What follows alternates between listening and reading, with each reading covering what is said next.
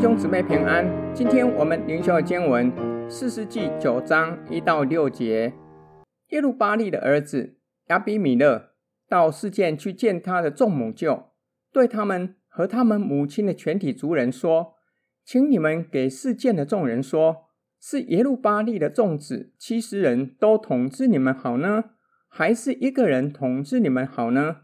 你们也要记得，我是你们的骨肉。”他的众母舅就把这一切话为他说给示剑的众人听，他们的心都倾向亚比米勒，因为他们说他本是我们的亲族。他们就从巴利比利土的庙里取了七十舍客勒银子给亚比米勒，亚比米勒用这些银子雇了一些无赖流氓，那些人就跟随了他。他回到俄弗拉他父亲的家，把自己的兄弟。耶路巴利的众子七十人都杀在一块石头上，只剩下耶路巴利的小儿子约坦，因为他藏了起来。事件的众人和伯特米罗人都聚集起来，到事件橡树旁的望楼那里，立亚比米勒为王。作者在这里没有提说基甸的名字，而是使用他的别名耶路巴利，暗示基甸的众子。与巴力的关系与张力并没有彻底解决，甚至依然受其影响。耶路巴力的儿子亚比米勒到示剑去见众母舅，向他们表明是耶路巴力七十个儿子统治你们，还是只要他一个人统治他们呢？并且不忘提醒他们，他和示剑人有血缘关系。示剑人就从巴力比利土的庙里。拿了八百克银子，也就是七十舍克勒，给亚比米勒，他就用这些银子雇佣流氓，回到父亲的家，把耶路巴力七十个儿子都杀在一块石头上，只剩下最小的儿子约坦，因为他藏了起来。众人就到四件橡树旁的望楼，立亚比米勒为王。今天经文的默想跟祷告，以色列人认识神，有神的律法。为什么会落到被盗的循环里？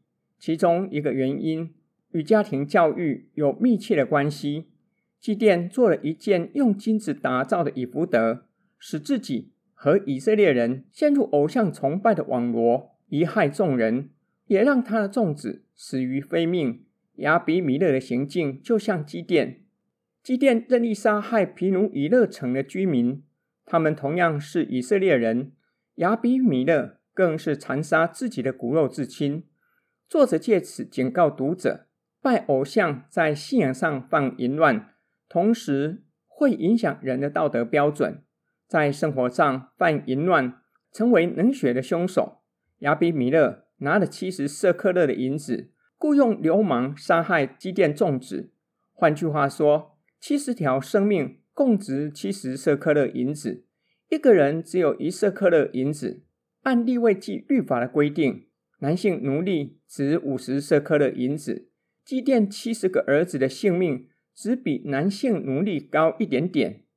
当人不敬畏神，会践踏生命的尊严与价值。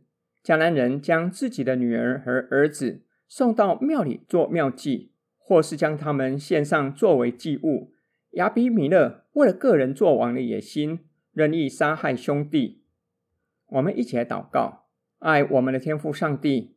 我们为家庭的信仰教育祷告，求主更新父母的生命，并赐给他们属灵的智慧，让他们能够活出基督，并且以神的话语教导儿女，使儿女成为敬虔的后裔，以爱神爱人的心见证基督。我们奉主耶稣基督的圣名祷告，阿门。